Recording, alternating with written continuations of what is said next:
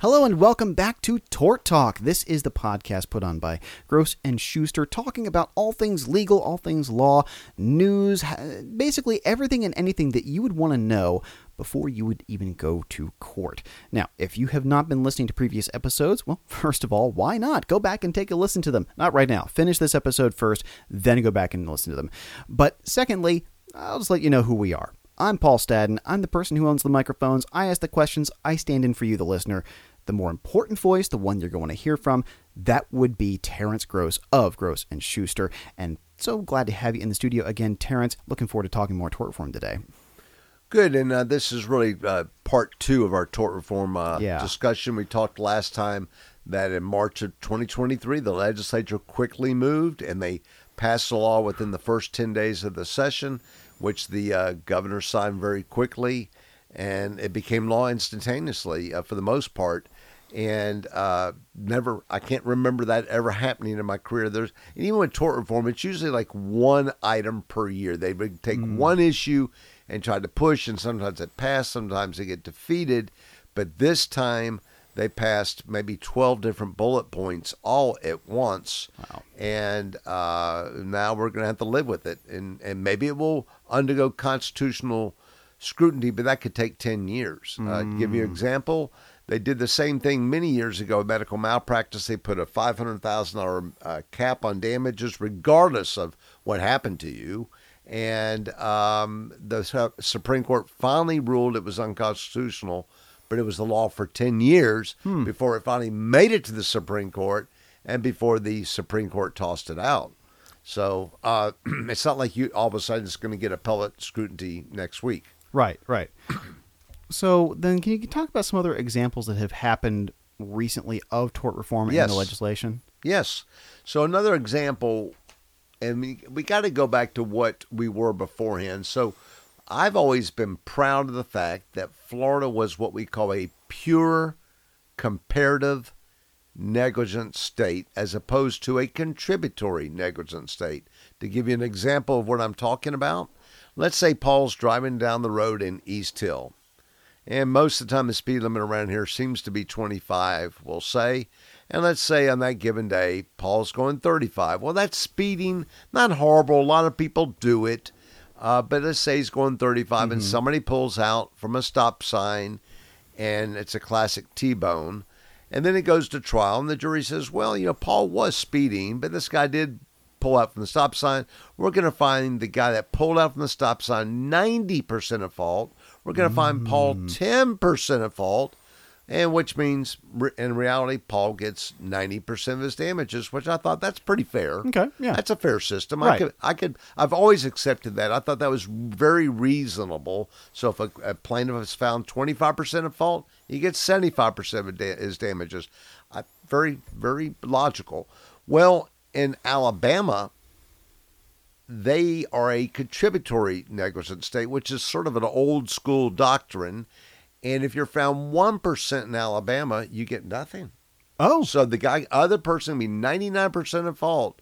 So very dangerous uh, action. So what they did in Florida is they developed a hybrid. We went away from pure comparative negligence, but didn't go all the way to contributory. But basically, what they put in there is that if you're found 51% at fault, you get nothing.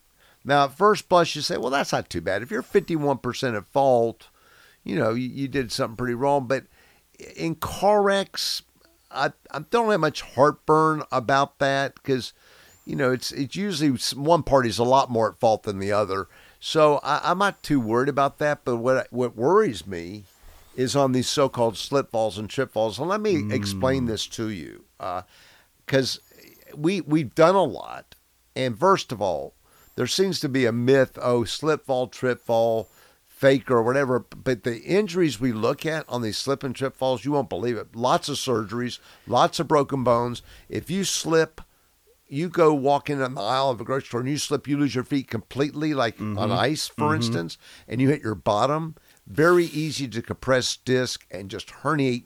Boom, boom, boom, boom. Multiple herniated disc and maybe you know lumbar surgeries and so forth, or you stick your hand out and then you get a, a Mm-hmm. severe wrist fracture and then uh, surgeries and tendons get torn, and so there can be real injuries. But let me just tell you about a case I I watched. Hmm. 25 years ago, one, one of mine, I, it was probably 30 years ago, and I, I used to love going to court and just watching trials. And this lawyer on a slip fall, he brought in what was called a human factors expert. And he was introduced as, hmm, I was going, hmm, I'm wondering what this is all about. And this guy was wonderful. What he said is, you got to think about what grocery stores and stores do.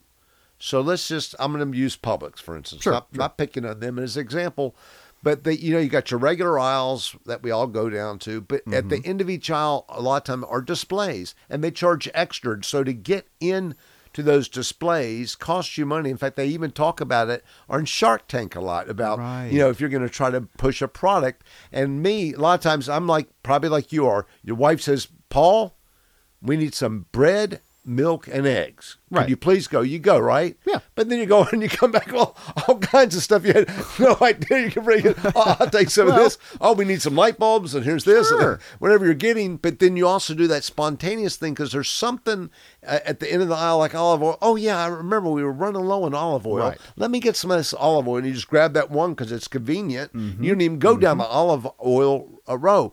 But, but what these stores are doing is getting you to do what? To look at the product. Mm-hmm. If you're looking at the product, guess what you're not doing? You're not looking at the floor. Mm. Human factors. So everything about the way the stores are set up is to catch your eye. Two for one, three for one, whatever it may be. Not look at the floor. So when Paul comes around the corner and somebody dropped a jar of mayonnaise and broke it, it mm-hmm. it's there, but Paul's not looking at the floor because he's doing like everybody else. He's looking for whatever he wants to purchase, and then he goes down and there's pictures and whatever, and then he goes to a jury three years later. And they go, "Well, if it had been me, I've been looking where I was walking. He walked right into that mayonnaise, and we find him, you know, fifty-five percent at fault because he should have been looking where he was going. But everything the way these stores are set up is to is to keep you from looking where you're Right, going. right. And and I know, like with me, here's the one thing about a little personal thing with me and my wife. She loves to bake cookies. She uses one kind of flour, King Arthur. And she says, Okay, Terry, okay. if you come home and it ain't King Arthur, self rising, do not, you know, come in my kitchen. So I'm I'm always looking. You know, where's where's the King Arthur? Right. Because I've been trained. You know, and uh, and and so I'm not looking at the floor. And and you could Mm-hmm. just all of a sudden somebody's spilled a soda, dropped something, and you hit it, and bam. But yet at trial, the built-in argument on every slip fall is you should have been looking where you're going. And then you get these juries go, well, I'm very careful. I'm always looking. But again, yeah, so that that's the danger. So I'm really, really worried about these slip falls because it's rare that you have a slip fall accident that they don't find the the uh, injured party somewhat at fault. Right. I, I don't want to try to take this into a different direction or a tangent, but I just think about in terms of you're using the grocery store example. And a lot of times, if there is something on the floor that is spilled, it's another customer's fault. It's not necessarily the grocery store's fault. So is that taken into account? They're like, okay, who spilled this?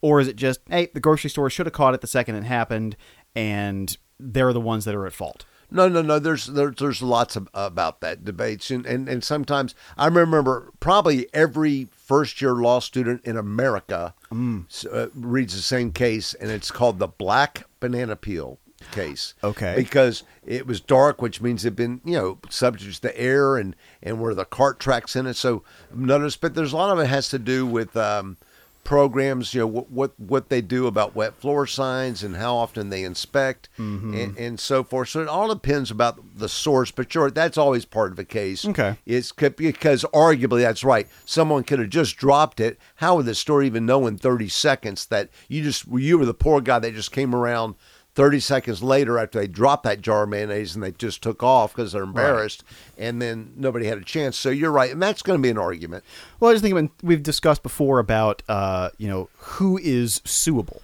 you know, because this person here, well, they're they're broke. There's no point in suing them. You're not going to get anything.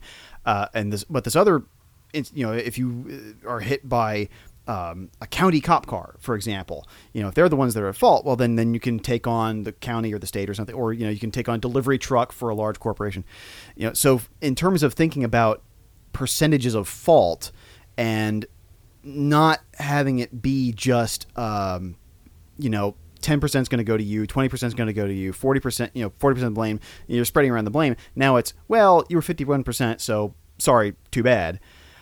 You know, this changes so much about who would be able to be sued and get and get uh, compensation from. I would think.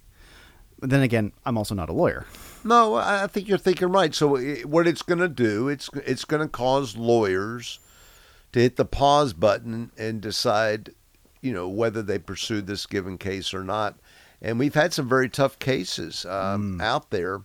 Uh, my son has one pending now where there's a parking lot situation and I think they must have removed the concrete, you know, barrier where your your tires go up against in the parking spot, mm-hmm. and but they left the metal rod there. Oh. And somebody got in the car and tripped over it, and then the store saying, "Well, we didn't know about it, or whatever."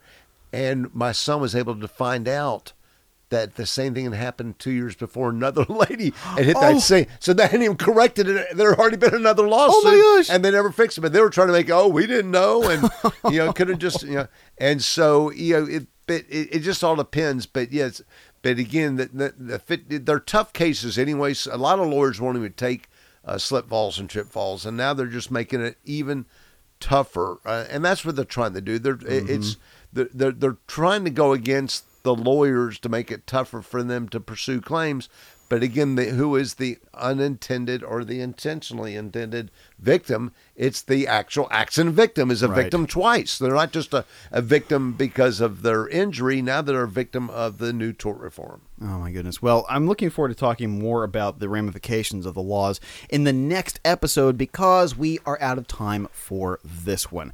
Thank you again so much for listening to this episode of Tort Talk. We've been talking about tort reform past couple episodes and we're going to be talking about it in the next couple of episodes as well. And if you want to hear another topic, well don't worry, all you have to do is go back and listen to the previous episodes of the show. We've got about 30 or so of them in the bank already for you to go back and listen to. How can people get a hold of you, Terence?